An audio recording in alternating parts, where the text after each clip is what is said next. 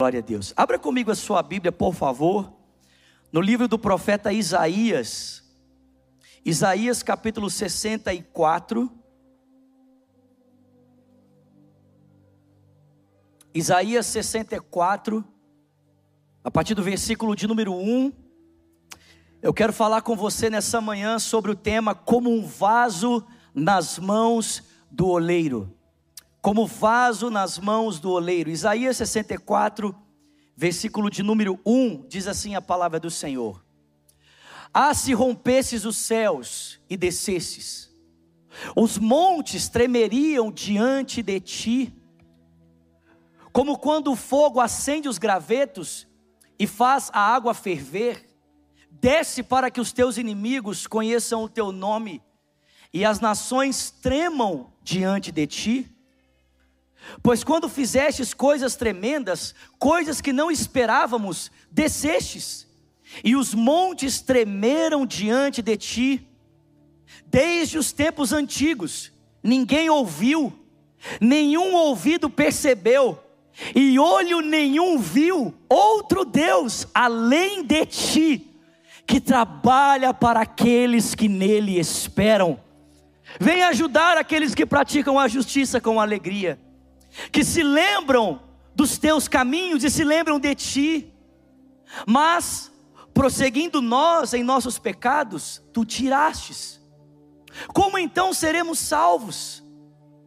Somos como o impuro, todos nós. Todos os nossos atos de justiça são como um trapo imundo.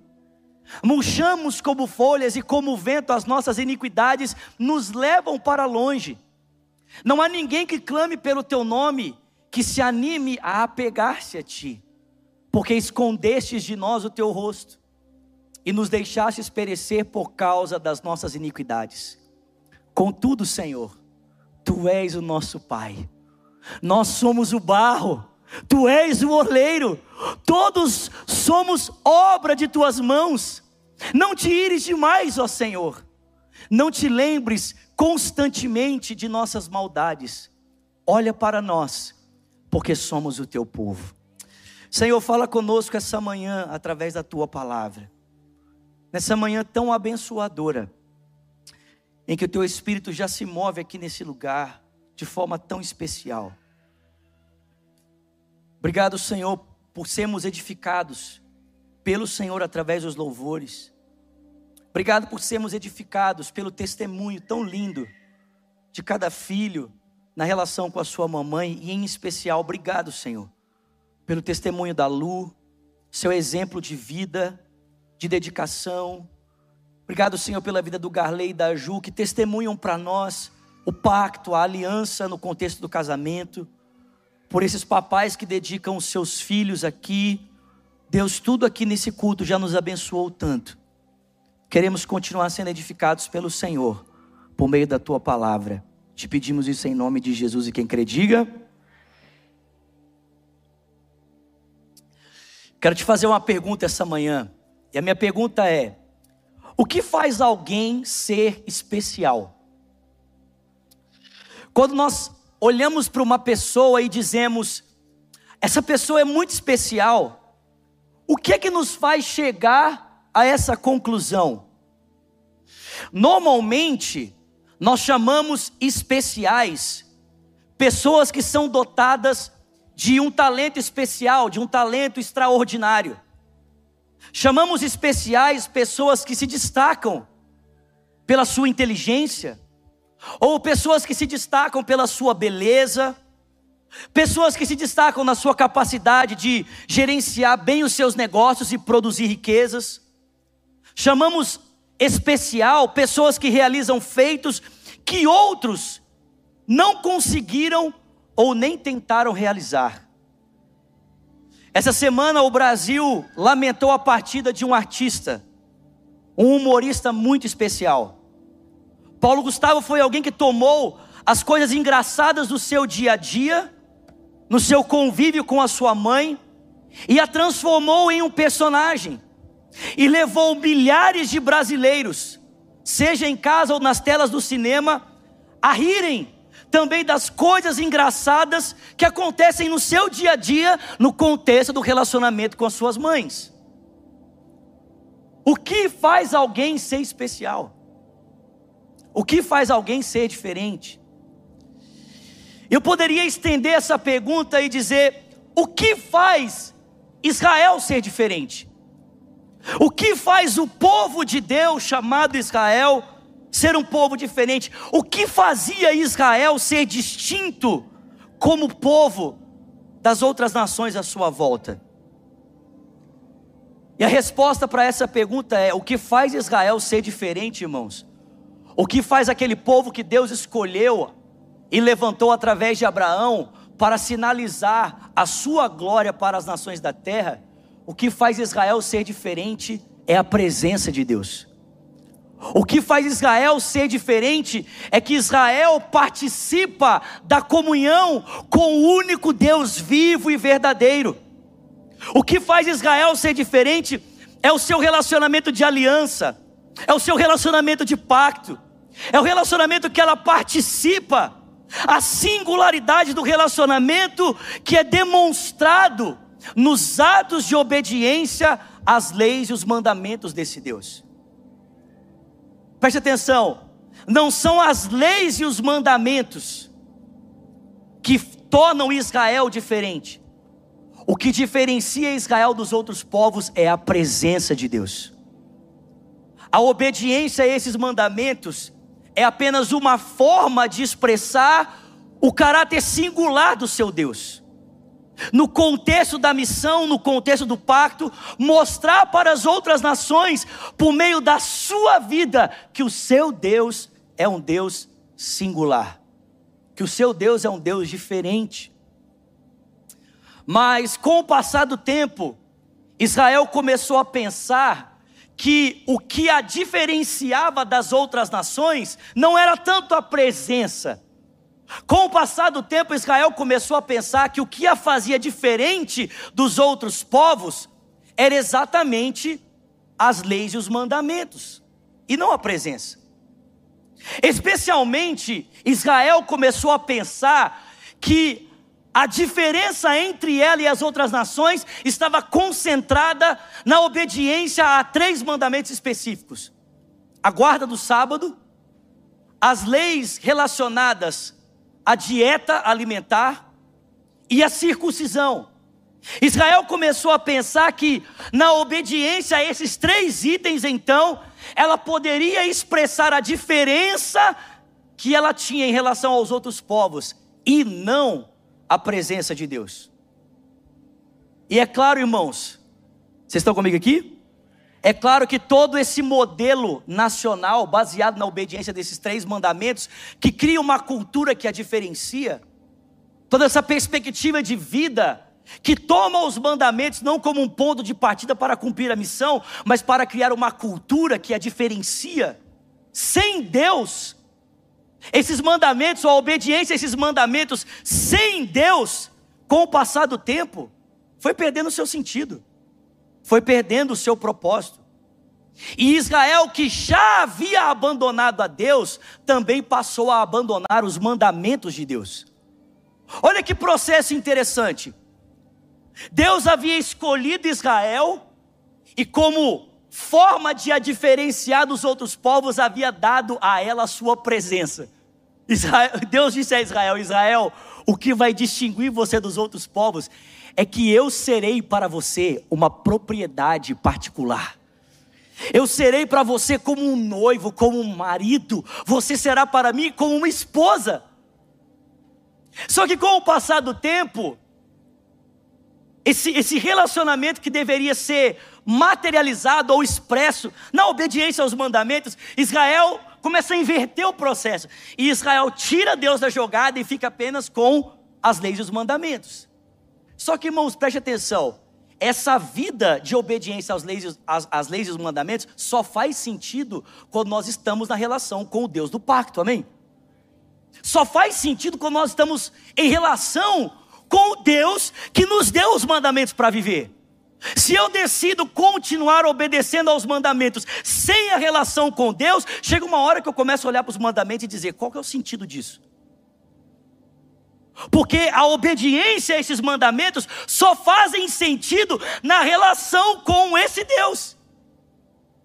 Israel, porque perdeu a presença, começou a questionar a obediência aos mandamentos. Já havia abandonado a Deus e agora Israel estava também abandonando a lei de Deus. Esse é o contexto que esse texto que acabamos de ler, é, de Isaías 64, nos apresenta. Isaías está diante de Deus orando, porque ele olha o caos na sua nação, e ele diz: Deus, tudo isso está acontecendo, porque em primeiro lugar, nós abandonamos o Senhor. E porque em segundo lugar, nós abandonamos os seus mandamentos. Vocês estão comigo aqui? Escute isso. Todo modelo de vida, não importa qual ele seja, seja um modelo de vida cristão ou qualquer outro, preste atenção no que eu vou dizer. Todo modelo de vida possui no seu núcleo uma essência religiosa. Vou repetir, amém? Todo modelo de vida possui no seu núcleo uma essência religiosa. Por quê? Porque o homem não pode viver sem Deus ou sem deuses. Quando Israel perdeu o verdadeiro Deus, quando Israel abandonou a vida desse relacionamento, adquiriu para si então o costume pagão dos outros povos, adquirindo para si, com esses costumes, deuses falsos para que pudesse adorar.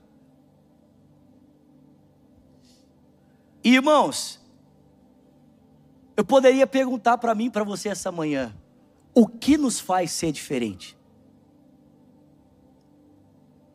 Eu poderia perguntar para você o que é que faz com que eu e você sejamos especiais. O que que nos distingue como povo de Deus? O que que nos distingue como igreja? Irmãos, a resposta a essa pergunta é muito simples. O que nos distingue é um relacionamento. O que nos distingue é a comunhão com Deus que nos salvou por meio de Jesus Cristo, amém, queridos? É isso que nos faz ser diferentes. É isso que nos faz sermos singulares, especiais. Irmãos, vocês estão comigo aqui? Eu poderia dizer para você tranquilamente, assim como quando Israel, né, abandonou a Deus e consequentemente abandonou os mandamentos, a denúncia ou a oração de Isaías aqui destaca três realidades, é, perdão, duas realidades aqui que Israel experimentava por causa do abandono a Deus. Primeiro, havia uma corrupção nos costumes e havia um distanciamento, um esfriamento em relação à pessoa de Deus. Irmãos, o que nos diferencia é exatamente a nossa comunhão com Deus. O que nos faz diferente é exatamente o nosso relacionamento com Deus. O pastor Márcio e o pastor André já disse isso aqui inúmeras vezes. A fé cristã não é um conjunto de regras e doutrinas. A fé cristã é o nosso relacionamento com Deus. A fé cristã é a nossa comunhão com o nosso Pai celestial. Mas irmãos, muitas vezes, muitas vezes, nós acabamos esquecendo que a fé cristã é um relacionamento e acabamos transformando o cristianismo num conjunto de regras e doutrinas. Nós colocamos Deus de lado e a relação com Deus de lado e acabamos transformando a fé cristã apenas na obediência a alguns mandamentos e preceitos que fazem com que a gente seja parecido com crente. Ou seja, eu abandono o relacionamento e abraço alguns valores que eu sei que são extremamente importantes para que eu possa ser diferenciado ou possa ser chamado de cristão. Eu vou à igreja no domingo, eu dou dízimo oferta, eu não faço coisas erradas, que aos olhos dos meus irmãos poderia ser complicado, e então a partir da relação com essas coisas, então eu começo a ser chamado de, de um cristão. Só que, irmãos, preste atenção a obediência a essas coisas sem a presença, passa o tempo, começa a não fazer mais sentido. Porque essas coisas, irmãos, só fazem sentido na relação com o Deus que nos salvou por meio de Cristo. E é por isso que muitos de nós, depois de abandonarmos a presença, começamos também a abandonar o ambiente da celebração, começamos a abandonar também o lugar de generosidade e contribuição, começamos a abandonar a comunhão com os nossos irmãos e às vezes começamos até a praticar coisas que nós sabemos que não deveríamos estar praticando. Por quê? Porque o abandono de Deus implica no abandono da vida que Deus nos deu para refletir quem Ele é. Vocês estão comigo aqui, gente?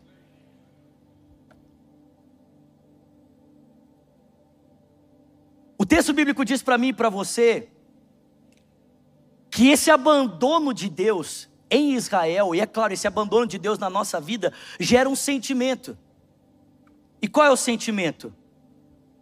O profeta Isaías disse que o sentimento é de que nós estamos murchando, de que nós estamos perdendo a nossa beleza, de que nós estamos caindo e desaparecendo o abandono de Deus em Israel e o abandono da vida ética, né, o abandono do relacionamento e, consequentemente, o abandono da vida ética, estava levando agora Israel a se sentir assim: eu estou secando, eu estou perdendo a vida, eu estou perdendo a alegria,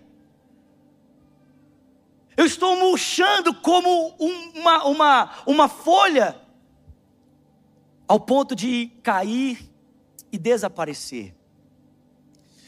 Eu não sei, eu não sei se você percebe essa diferença na sua vida. Eu percebo essa diferença claramente na minha vida.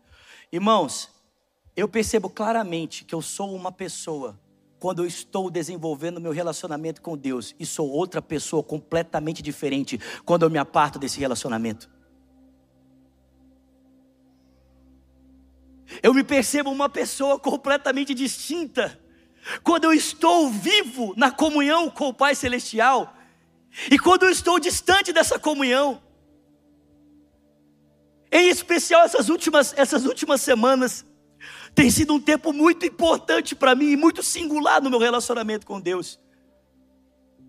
Eu tenho tido momentos maravilhosos de oração e de comunhão com o Pai Celestial, como resultado né, de tudo aquilo que eu já tenho compartilhado com os irmãos e que Deus tem me desafiado a praticar na minha vida. Irmãos, ontem eu fui almoçar com a minha esposa, nós fomos comer um sushi e no meio do caminho nós paramos num semáforo. Irmão, você pode achar que eu sou doido. Nós paramos num semáforo e eu olhei para o lado e as borboletas estavam voando em cima de um jardim. E eu comecei a olhar aquelas borboletas, e o amor de Deus começou a encher o meu coração. O amor de Deus começou a encher o meu coração. E eu virei para a Virgínia e falei para ela: Olha, olha as borboletas. Irmãos, a relação com Deus muda a nossa forma de enxergar, a relação com Deus muda a nossa forma de falar, muda o nosso relacionamento com as pessoas, muda o relacionamento com o mundo à nossa volta, tira os nossos olhos do caos e passa a, nós passamos a ver, não mais o caos, mas passamos a ver a criação, a beleza, a vida estampada constantemente diante de nós, na obra do Criador.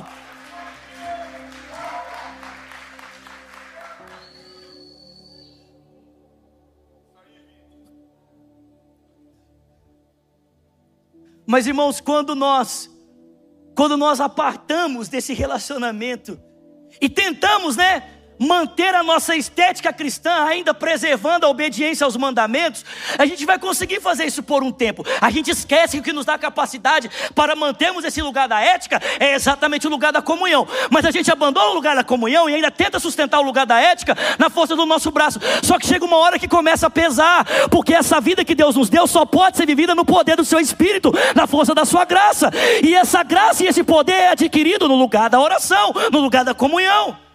Então o que acontece? Quando se torna pesado e difícil, o que a gente faz? A gente começa a jogar para fora aquilo que nós não estamos dando mais conta de fazer. E aí a gente vai murchando, vai secando, a gente vai morrendo.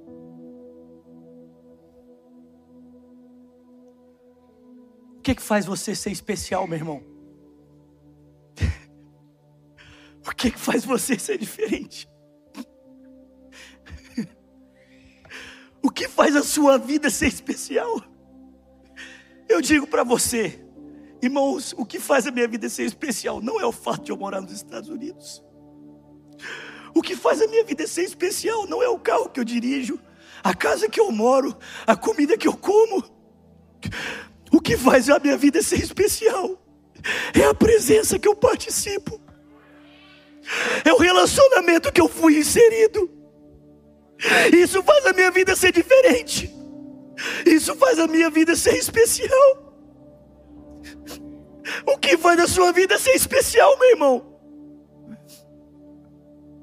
Sabe, Isaías reconhece nesse texto que a solução para esse problema não está em outro lugar, senão a volta para Deus. Isaías reconhece que a solução para esse caos que a nação experimenta não está em outro lugar senão um retorno à comunhão com Deus. Vocês estão comigo aqui? E é por isso que ele pede explicitamente: Oh, se vendesses os céus e descesses, oh, se voltasses a agir novamente, oh, se voltasses a manifestar a sua glória. Estão comigo aqui? Só que, irmãos, apesar de clamar por essa intervenção e essa volta, o profeta sabe que eles não merecem. O profeta sabe que eles são indignos a isso. O profeta diz que o povo abandonou a Deus, os mandamentos de Deus, e que tudo aquilo que eles estão fazendo agora pode ser comparado a um trapo sujo. É por isso, irmãos, é por isso que esse profeta Isaías era um profeta espertinho, viu, irmãos? É por isso que ele clama por essa ação de Deus, não baseado nos seus méritos, mas baseado no caráter gracioso de Deus, baseado na sua misericórdia. O profeta olha para Deus e diz: Deus, o Senhor é o nosso Pai.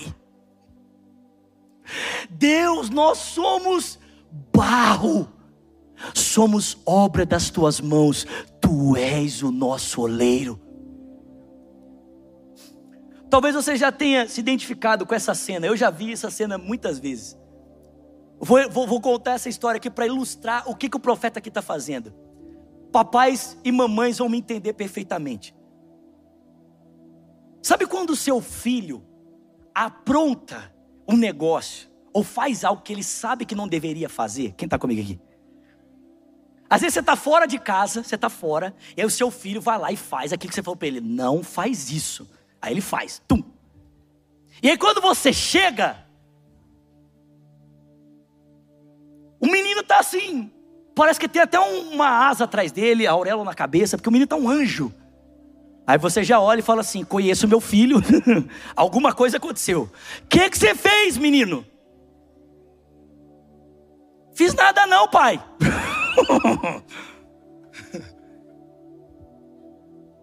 Fala logo o que você fez. Aí a criança, no, daquele desespero, irmãos, eu lembro que quando meu pai, meu pai, meu pai era o seguinte, quando meu pai estava vivo, a gente ia na casa das pessoas, meu pai falava assim: não põe a mão em nada, não encosta em nada, não faça nada. Se você fizer qualquer coisa, quando nós chegar em casa, a gente conversa. Irmãos, muitas vezes a gente fez isso, mas outras não. E eu lembro que quando a gente começava a mexer nas coisas, principalmente quando ia na casa da avó, né? Casa de vó é uma benção, amém, irmãos? Eu não sei você, mas eu, quando eu era criança, a casa da minha avó, para mim, era o parque de diversões. Quando eu ia para casa, eu falava assim: ah, onde eu vou na casa da vovó? Uhul! É hoje, né? Parque de diversões.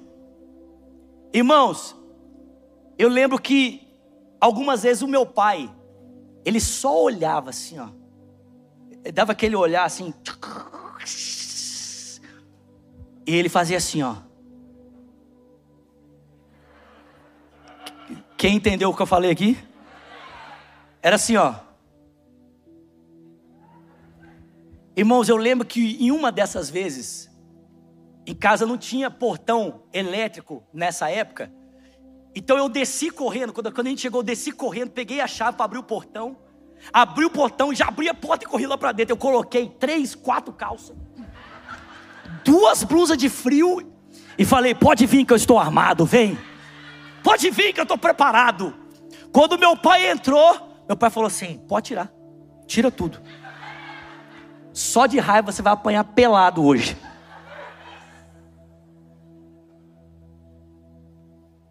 Vocês estão comigo aqui? E aí o filho, o filho, sabe que quem está diante dele é o pai. Então o filho, muito esperto, sabendo da punição que irá receber e que ela pode ser intensa, ele olha e diz: Papai.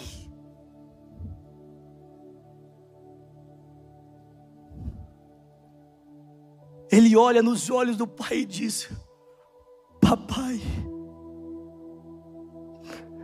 me perdoa.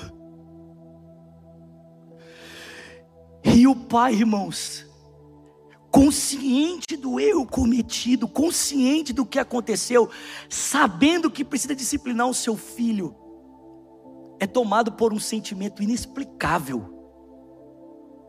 Porque Ainda que o pai saiba que o filho necessita da correção, há um amor que cobre multidão de pecados.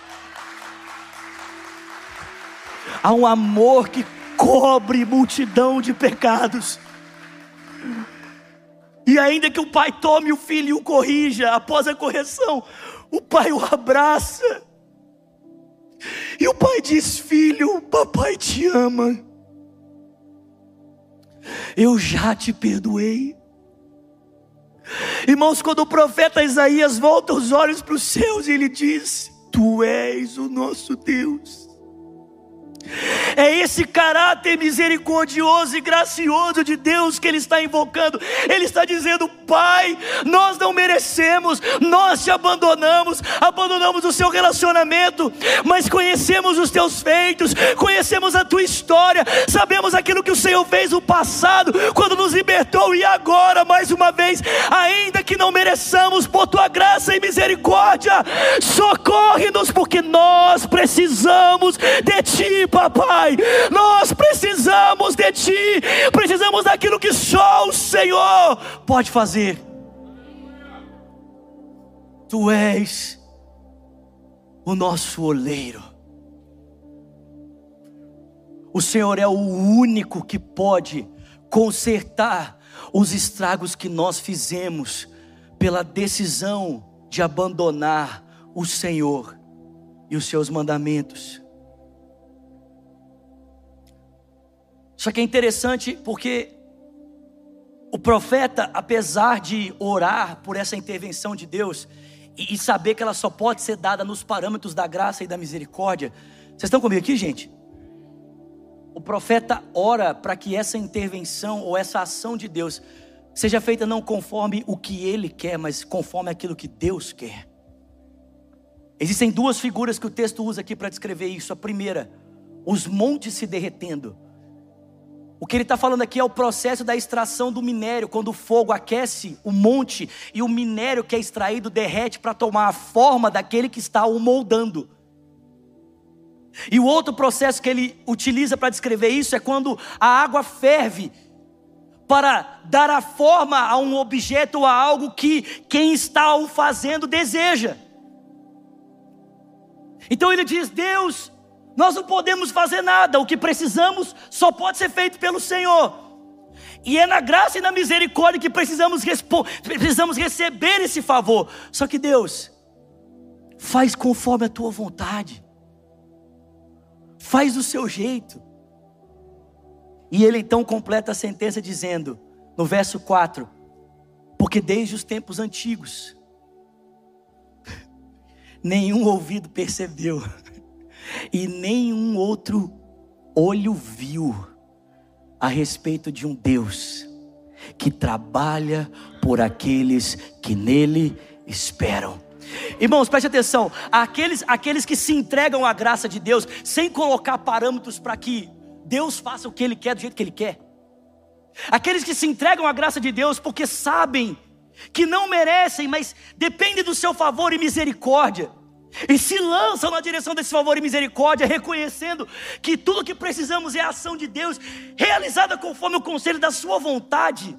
Essas pessoas, elas tomam uma postura. Olha o que o texto diz: desde os tempos antigos, ninguém ouviu, ouvido nenhum percebeu, e olho nenhum viu, outro Deus além de ti, que trabalha por aqueles que nele esperam.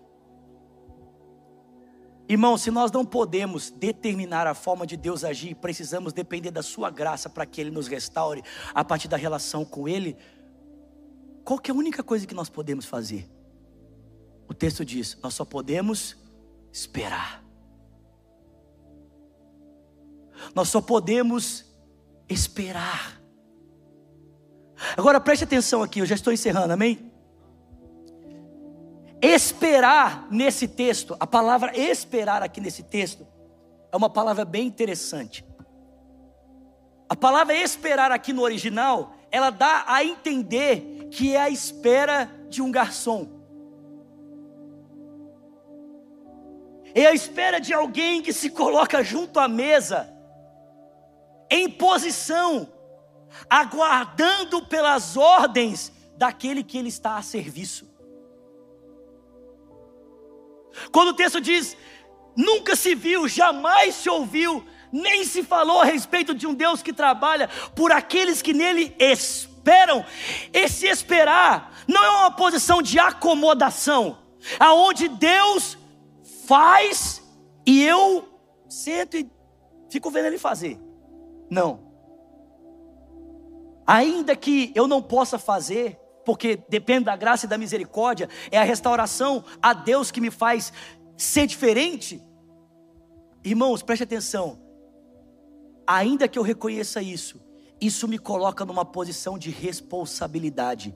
A espera que não é uma espera passiva, a espera que é uma espera ativa.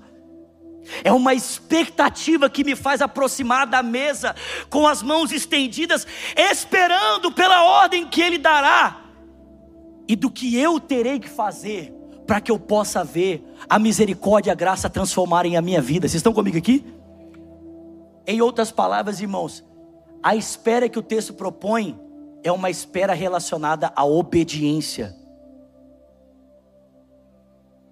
Enquanto eu aguardo pela graça e pela restauração, enquanto eu estou me colocando nesse lugar da oração onde Deus pode fazer por mim o que só Ele pode fazer em graça e misericórdia.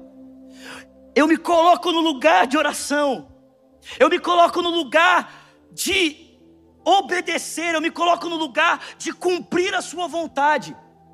O texto diz que Deus se move na direção daqueles que praticam a justiça, daqueles que andam nos seus retos caminhos. Mas ele acrescenta algo muito importante, eu quero encerrar aqui. Ele diz: aqueles que o obedecem com alegria, aqueles que encontraram deleite de novo em obedecer, aqueles que encontraram deleite de novo em viver nos caminhos do Senhor.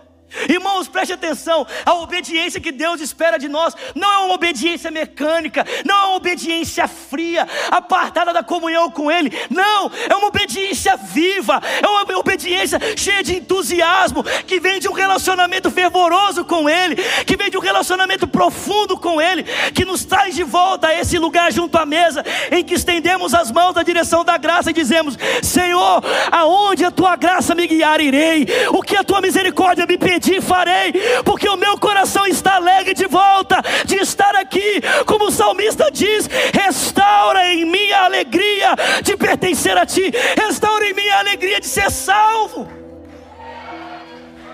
Obediência, cheia de alegria. Fique de pé no seu lugar.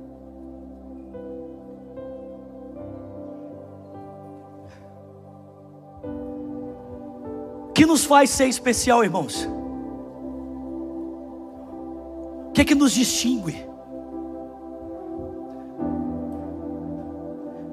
Será que o que nos faz ser, sermos especiais é o carro que andamos, a roupa que vestimos, os lugares que frequentamos? Será que as pessoas dizem a nosso respeito que somos especiais por causa da beleza que temos. Irmãos, o que nos distingue das outras pessoas é a presença.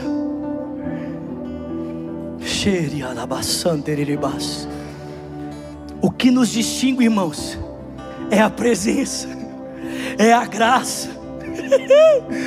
Porque, irmão, presta atenção, você pode ter uma vida extremamente simples, como a vida daquela mulher que trabalhava no palácio de Naamã, era uma serva, uma empregada. Que tipo de posição aquela mulher poderia ostentar para dizer: sou especial?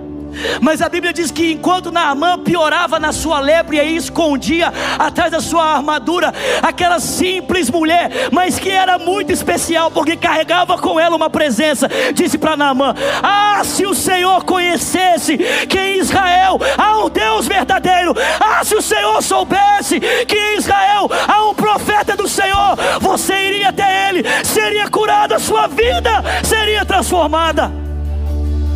Muitos de nós aqui podemos não ter o status de alguém especial nos parâmetros da cultura e da sociedade, mas você leva com você uma presença. Aonde você entra, essa presença está com você. Aonde você entra para trabalhar, essa presença está com você. É isso que te faz ser especial, meu irmão. É isso que faz você ser diferente. É a presença. Infelizmente, muitas vezes nós deixamos essa presença de lado e pensamos que podemos apenas nos distinguir a partir da obediência de algumas coisas que nós consideramos que são singulares para nos diferenciarmos como cristãos, e por causa disso nós vamos morrendo, às vezes até abandonando esses parâmetros que são pesados demais, e vamos murchando, vamos morrendo, mas há um lugar para ser restaurado, há um lugar para ser curado, há um lugar para ser levantado de novo, em que a vida pode voltar a soprar. E que lugar é esse? É na casa do oleiro. Que lugar é esse? É na presença do oleiro, é no lugar da misericórdia, da compaixão, é no clamor do filho olhando para o pai e dizendo: Pai, eu preciso da tua graça, Pai, eu preciso da sua misericórdia. Eu sei que eu não mereço, eu sei, mas a tua graça e a tua misericórdia me alcança. Enquanto em obediência alegre, eu espero pela intervenção do Senhor, eu espero pela mudança do Senhor. Eu termino dizendo para você, parece que o apóstolo Paulo quiser tirar, pode tirar, Andrei, obrigado. Parece que o apóstolo Paulo, em 1 Coríntios capítulo 2, verso 9, está reverberando esse texto. Paulo diz assim: O que o olho não viu, e o que o ouvido e o que jamais penetrou no coração do homem, são as coisas que Deus tem preparado para aqueles que o amam. Põe lá o verso 4 para a gente, por favor. Põe na tela o verso 4. Já vou encerrar. Aleluia. Tem alguém comigo aqui, gente? Tem alguém comigo aqui? Tá, tá de boa. O texto diz: Olho nenhum viu, em Isaías 64, verso 4. Olho nenhum viu, ouvido nenhum ouviu, jamais se falou de um Deus que seja semelhante a ti, que trabalha em favor daqueles que nele esperam. Isso, desde os tempos antigos, ninguém ouviu. Desde os tempos antigos, ninguém ouviu, nem percebeu, olho nem ouviu a respeito de um Deus que trabalha por aqueles que nele esperam. Parece que Paulo está entendendo o seguinte: aquela expectativa ativa de obediência em alegria, encontra sua, sua realização em um lugar e uma pessoa. Uh, parece que aquela expectativa de alegria ativa e obediente encontra o seu cumprimento em um lugar e uma pessoa. E que pessoa é essa, irmãos? E que lugar é esse? Essa pessoa e esse lugar se chama Jesus Cristo de Nazaré. Se chama Jesus, Ele é o cumprimento dessa palavra, Ele é o cumprimento da nossa profecia, Ele é a certeza de que em Deus encontramos, na Sua graça e misericórdia, na obediência ativa e alegre, em Jesus encontramos a restauração, a cura, a renovação o reviver que tanto precisamos. Será que você pode levantar suas mãos comigo nesse dia, nessa manhã? E nós vamos cantar essa canção. Vamos cantar desde o começo, vamos cantar desde o começo. Vamos cantar, levante as suas mãos. Vamos, vamos lá, tem alguém comigo aqui esse dia? Alguém está sendo tocado pelo Senhor e Sua palavra? Vamos, vamos, diga isso a Ele. E tudo que vivi me trouxe até aqui levante as suas mãos, levante as suas vozes com alegria, com entusiasmo, cante. Sei, Sei que eu sou barro feito por suas mãos e delas eu preciso para recomeçar. Eu ouço a sua voz e ao seu encontro. corra para Ele, corra para Ele,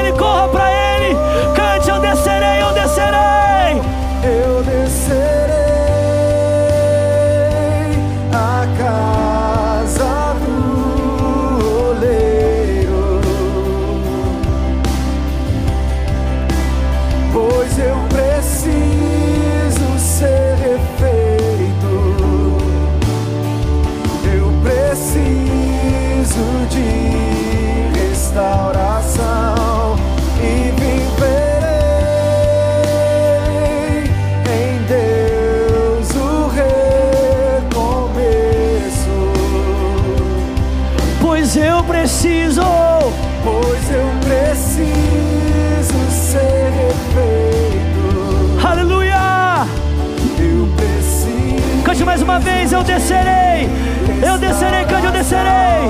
E eu descerei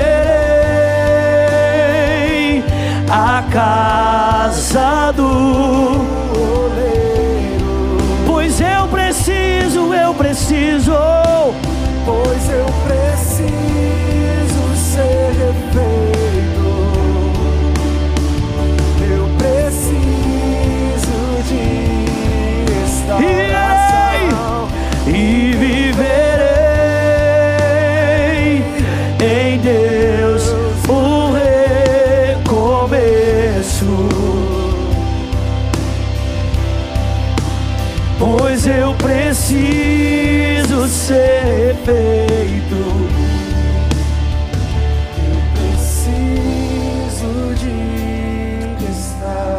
Antes de despedir você, eu queria fazer uma oração. Normalmente a gente faz nessa hora uma oração para aqueles que precisam decidir por Jesus. Nós vamos fazer essa oração. Mas hoje eu queria orar por você que é cristão. Você que já tem um relacionamento com Deus.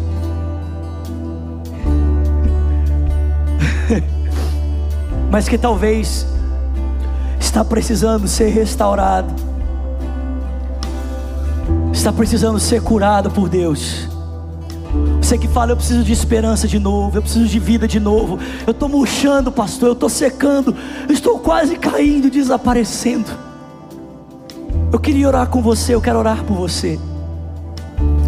Eu queria pedir que, sem constrangimento, se você fala, eu preciso dessa oração hoje, eu preciso desse, desse, desse toque de Deus na minha vida, sai do seu lugar e corre aqui para frente. Eu quero orar com você, eu quero orar por você. Vem, pode vir, vem. Isso, vem, vem, vem, vem. Vamos dizer isso? Recomeço, cante, recomeço. Recomeço quando. Pode vir, vem. Que tu és Senhor. Vem, vem. Tua graça me restaura e me refaz.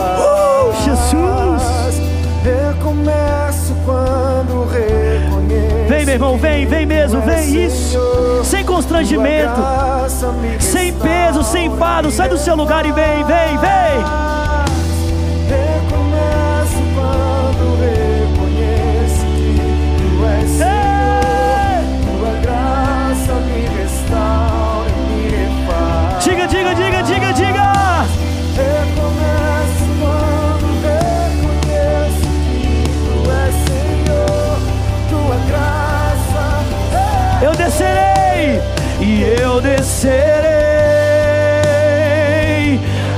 A casa do. Tu és o nosso Pai, Tu és o nosso Pai. Pois eu preciso nosso Pai, Jesus. Eu preciso de restauração. Oh, e viverei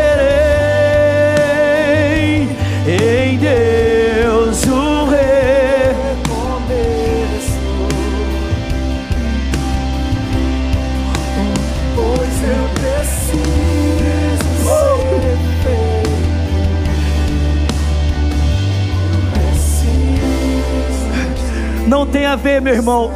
Não tem a ver com o que você faz, tem a ver com quem Ele é. Não tem a ver com uma ação, tem a ver com a presença.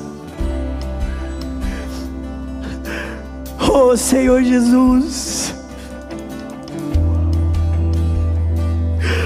Senhor Jesus, como cantamos aqui esse dia. Às vezes nós ficamos pensando que o tempo vai levar as marcas que a vida nos produziu. Talvez algumas dessas marcas sejam causadas exatamente por esse abandono, por esse distanciamento do Senhor. Levamos feridas, levamos dores, levamos frustrações, e vamos tentando levar a nossa vida contigo desse jeito. Obedecendo a mandamentos, vindo aos cultos, muitas vezes servindo nos ministérios, mas vazios, secos, esvaindo, desfalecendo, porque a vida não está mais em nós. Com uma folha arrancada dos galhos de uma árvore que perde a sua vida e seca, Senhor. Muitos de nós estamos assim nesse dia.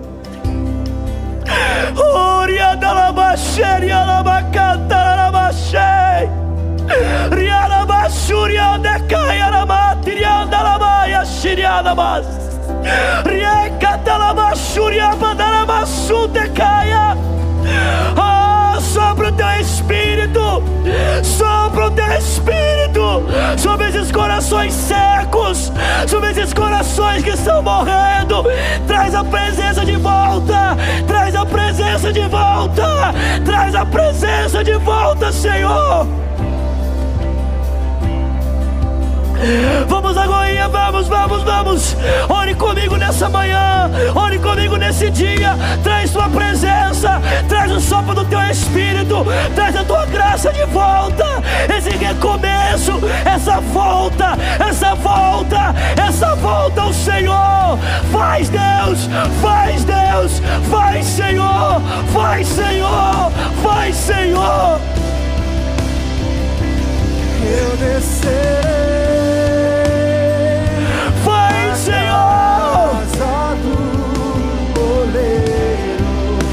Aleluia.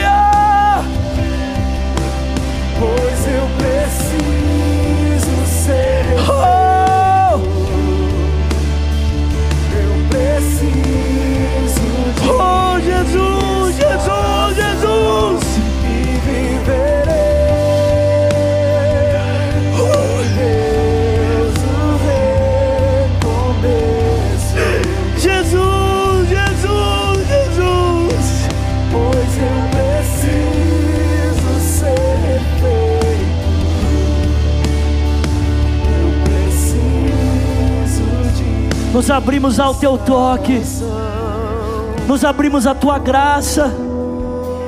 Ainda que haja em nós um reconhecimento claro de que não merecemos, mas como filhos voltamos os olhos na tua direção e dizemos: Papai, Papai, tu és o nosso oleiro. Ah, refaz a nossa vida refaz o nosso coração, restaura-nos para a glória do teu nome, em nome de Jesus. Com seus olhos fechados, suas mãos no seu coração, ore comigo dizendo: Senhor Jesus, diga bem forte: Senhor Jesus, nesse dia eu abro meu coração e eu me rendo a Ti. Diga: Eu quero Tua presença na minha vida. Eu confesso, Tu és o meu Senhor e o meu Salvador. Ore também dizendo: E eu, Jesus, que um dia andei contigo, mas eu me desviei. Diga nesse dia, arrependido, eu volto na certeza de que o Senhor me recebe. Alguém aqui nesse lugar, ou talvez pela internet, que diz: Eu quero entregar minha vida para Jesus hoje. Eu quero experimentar essa presença, esse recomeço na minha vida. Levanta bem alto uma das suas mãos, eu quero conhecer. Tem uma mão ali, levanta, levanta bem alto, bem alto. Você que diz, eu quero entregar minha vida a Cristo hoje. Eu quero voltar para Jesus. Levanta bem alto, bem alto uma das suas mãos. Eu quero ver você e orar por você. Pela internet, você vai digitar hashtag Eu decido por Jesus pela internet, digite hashtag eu decido por Jesus. Tem alguém aqui nesse dia que diz: Eu quero entregar minha vida a Cristo, eu quero voltar para Jesus hoje. Levanta bem alto, bem alto. Glória a Deus. Irmãos, eu sei que essa mensagem era uma mensagem para crente, amém? eu sei. Glória a Deus. Glória a Deus. Pai, muito obrigado por esse dia. Muito obrigado, Jesus. Que a vida volte aos olhos aqui, Senhor que nós possamos deixar de ver caos para vermos a criação, a vida estampada na criação, o cuidado do Senhor estampado no mundo à nossa volta. Que as, as nossas, as nossas folhas voltem a estar verdes, de esperança e de vida, por causa da graça e da misericórdia. E que a graça do nosso Senhor Jesus Cristo, o amor de Deus Pai, a comunhão e o consolo que vem do Espírito, seja com o povo de Deus, aqui e espalhado em toda a terra, desde agora e para sempre. E quem crê, diga amém, amém e amém.